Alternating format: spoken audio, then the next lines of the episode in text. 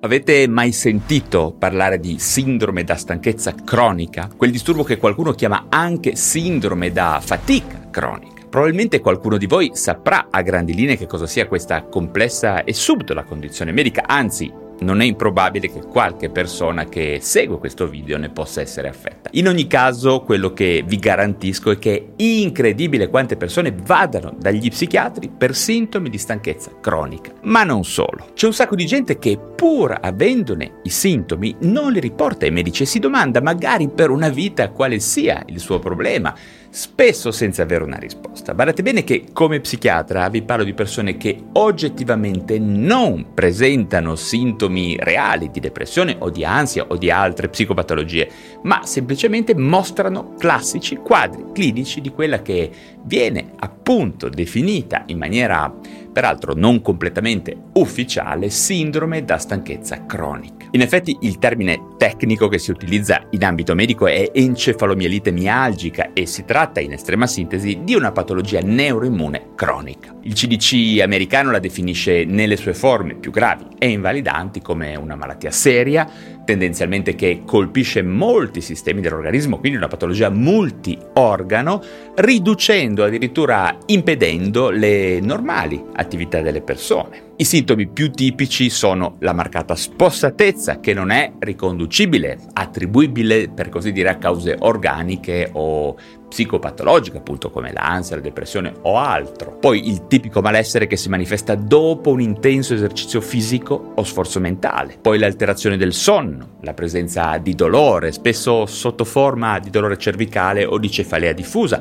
E poi abbiamo tutte quelle manifestazioni neuropsicologiche che appunto spesso portano le persone dallo psichiatra, confusione, brain fog, scarsa concentrazione, disturbi della memoria, sensazione di testa vuota, alle volte anche derealizzazione, poi il fastidio alla luce, fastidio per i luoghi rumorosi, quelli affollati, insomma tante cose. Abbiamo poi una serie di disturbi del sistema nervoso autonomo come l'ipotensione posturale ritardata, inspiegabile, la tachicardia posturale ortostatica, la sindrome dell'intestino irritabile, eh, cambi di appetito estremi, no? Durante il giorno, tipicamente iporessia al mattino e iperfagia la sera. Poi manifestazioni neuroendocrine come fluttuazioni della temperatura corporea, nuovamente inspiegabile, episodi inspiegabili di sudorazione, intolleranza ai cambiamenti di temperatura in generale eh, tutti i sintomi che mostrano una scarsa adattabilità di queste persone ai cambiamenti anche ambientali. Una costante poi sensazione di disagio, di intolleranza ai cambiamenti potremmo dire. Infine manifestazioni immunitarie molto strane come linfadenopatia, mal di gola ricorrente e sintomi pseudo-influenzali. E per chiudere il quadro sintomatologico c'è la specifica importante che tutto questo quadro così complesso e multiforme deve durare per almeno sei mesi. Bene, come potete potete capire il succo della questione che questa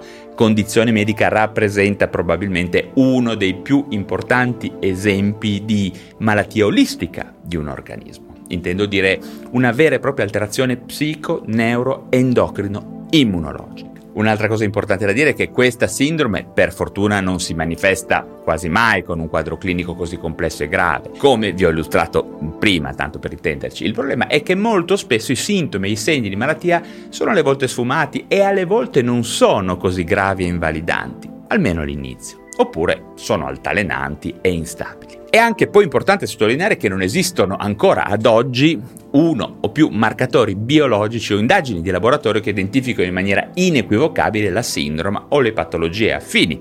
Per carità, alcuni dati eh, li abbiamo, alcuni esami di neuroimaging possono fornire un certo orientamento, ma non si tratta di prove definitive. Di conseguenza la diagnosi è affidata alla competenza, all'esperienza, alla sensibilità del medico che deve riuscire ad escludere che si tratti di una patologia prevalentemente organica oppure prevalentemente psichiatrica o addirittura effettivamente anche di una simulazione, magari col fine di ottenere vantaggi di qualche genere. Insomma, è un lavoro molto raffinato, delicato, impegnativo e di grande responsabilità. Certamente sono molte le patologie che possono essere confuse con la sindrome da stanchezza cronica. Abbiamo la sclerosi multipla, la miastenia gravis, alcuni tumori, eh, il diabete, la narcolessia, alcune dipendenze, l'utilizzo smodato anche di computer e smartphone, la depressione, certamente il panico, alcuni tratti di personalità e poi molto molto altro. Insomma, una diagnosi difficile. Ma quanto è diffusa questa strana e per certi versi misteriosa patologia? Bene, studi epidemiologici recenti ci dicono che l'encefia mialgica riguarderebbe prevalentemente persone adulte,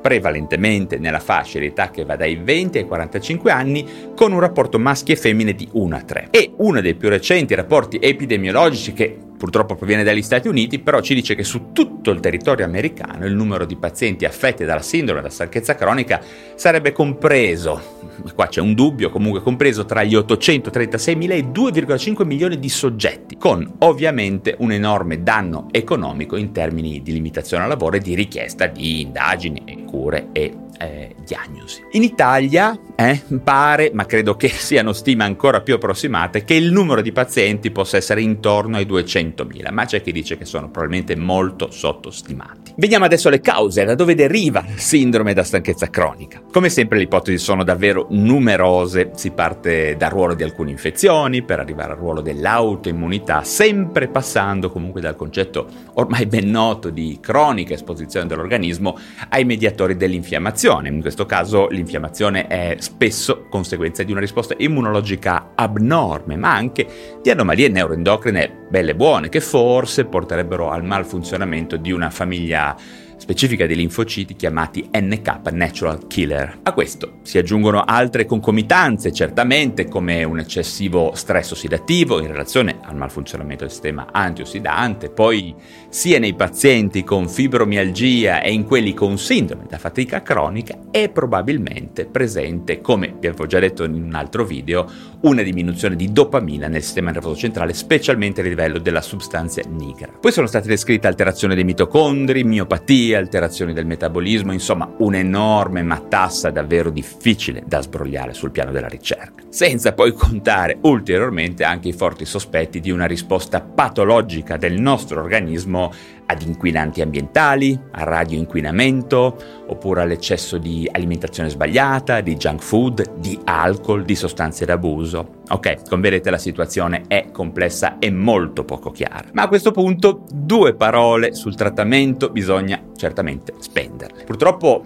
la premessa a questo discorso non è delle migliori, infatti la sindrome da, da stanchezza cronica viene spesso definita come una malattia cronica idiopatica senza cura. Per fortuna non è sempre così, in realtà ci sono molti interventi che hanno mostrato una certa efficacia. In effetti abbiamo molti farmaci come alcuni antinfiammatori, ehm, alcuni immunomodulatori, alcuni anticorpi monoclonali, poi ci sono sicuramente i trattamenti probiotici di cui parlo tanto, insomma, spesso nei miei video, nel libro che ho scritto, eh, il trapianto fecale che è affine a una sorta di rinvigorimento e digestione del microbiota, ma anche l'ossigenoterapia iperbarica. E udite, udite, eh, per ritornare ai temi di questo mio canale YouTube, una progressiva, graduale ma radicale modifica di alcuni aspetti importanti dello stile di vita come l'alimentazione di tipo antinfiammatorio ed ipocalorica ed una lenta rieducazione all'attività fisica no? mediante il supporto anche di figure ibride che, di cui ogni tanto parlano, quelle che definisco un pochino in maniera naif psycho trainer, no? un pochino mh, figura a metà fra psicologo e personal trainer. Poi senza dubbio una rieducazione profonda al riposo notturno, alla gestione delle nostre sorgenti di stress che spesso non conosciamo neanche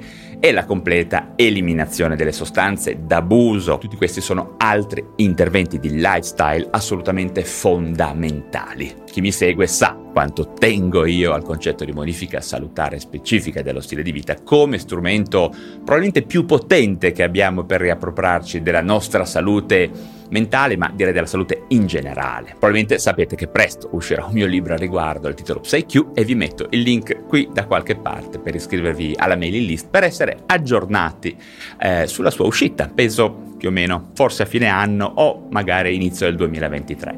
Ma iscrivetevi alla mailing list così restate aggiornate. Bene ragazzi, anche per oggi ho finito, spero di esservi stato utile e di avervi interessato. Nel caso datemi un like, se vi interessano la psichiatria e le neuroscienze, iscrivetevi subito alla piattaforma digitale da dove state ascoltando. Grazie per essere arrivati sino alla fine di questo contenuto e ci si rivede presto per parlare di un nuovo argomento.